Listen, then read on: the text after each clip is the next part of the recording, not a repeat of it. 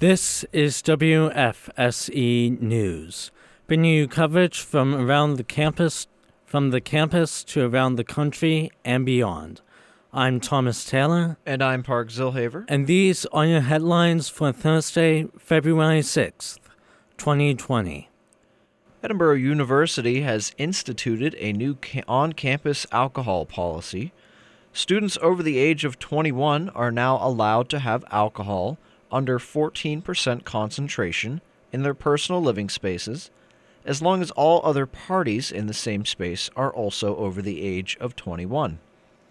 Parties defined as more than five people in one space are still not allowed, nor are drinking games.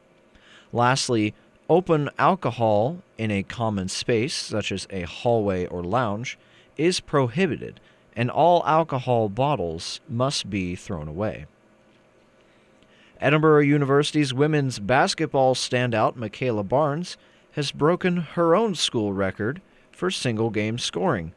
The achievement came last Wednesday when the Lady Scots visited the Mercyhurst Lakers. Barnes scored 43 points that night, eclipsing her previous record of 42 that she earned in December of 2018.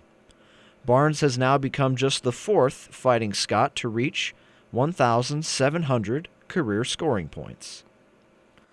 Tonight, the University Programming Board will be hosting Romantic Trivia, Romantic Movie Trivia. Come to the Frank G. Pogue Student Center at 9 p.m. to compete in this free Valentine's Day themed movie trivia night. You can play in teams from 1 to 6 and have the chance to win prizes. Tomorrow afternoon, Borough Rec Sports will be hosting an NBA 2K20 tournament starting at 4 p.m. The competition will take place in the EUSGA C store and game room on the second floor of the Pogue Student Center. The winner of this tournament will receive a $50 NBA store gift card. Participants can enjoy free buffalo chicken and spinach dip. Registration is required and can be accessed through IM Leagues. This Friday will be the last Lunch and Learn program of the week. Come to the Learning Commons, room 255 on the second floor of the barn of the Baron Forness Library tomorrow at noon for the session on financial aid and literacy and to enjoy a free lunch.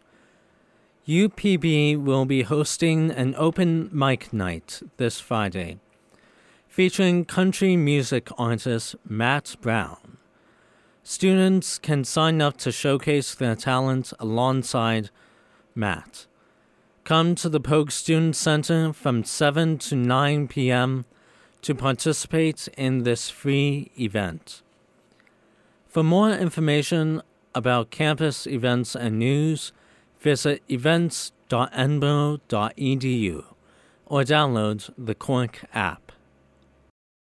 In local news, Erie Mayor Joe Schember is returning to work today after receiving surgery for prostate cancer. According to GoErie.com, Schember spent the morning catching up on work, saying that he is coming along, even though he's not at 100%. The surgery took place last week to remove a portion of the cancer. Schember will be receiving six to eight weeks of chemotherapy in just a few months. Every Thursday, WFSE News is highlighting a local event, courtesy of the Erie Reader. The Bayfront Maritime Center is hosting their Ales for Sails event tomorrow evening from 6:30 to 9 p.m. 12 local breweries will be on deck competing for the People's Choice Award.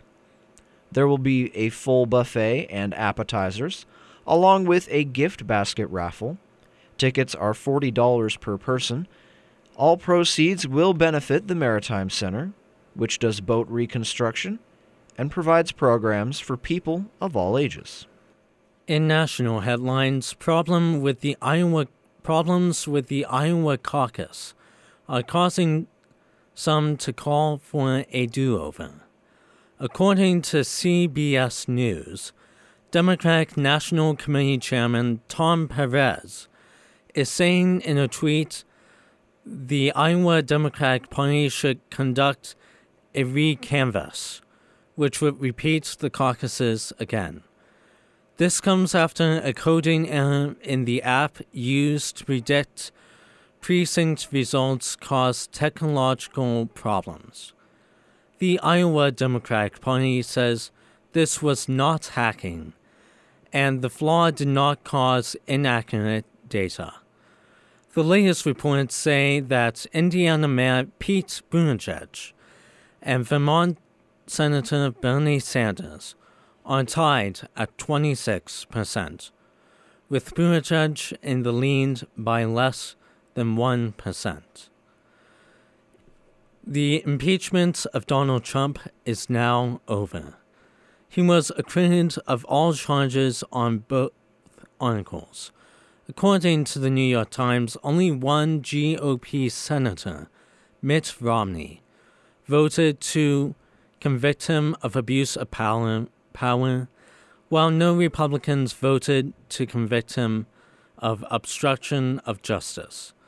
The votes were 52 to 48 for abuse of power and 53 to 47 for obstruction of justice. For continued coverage on, of campus events, go to edinboronow.com. Be sure to tune in every Monday and Thursday at 3 p.m. and follow Edinboro Now on SoundCloud. For WFSE News, I'm Thomas Taylor. And I'm Park Zilhaver. And you're listening to 88.9 WFSE, Fighting Scots Radio.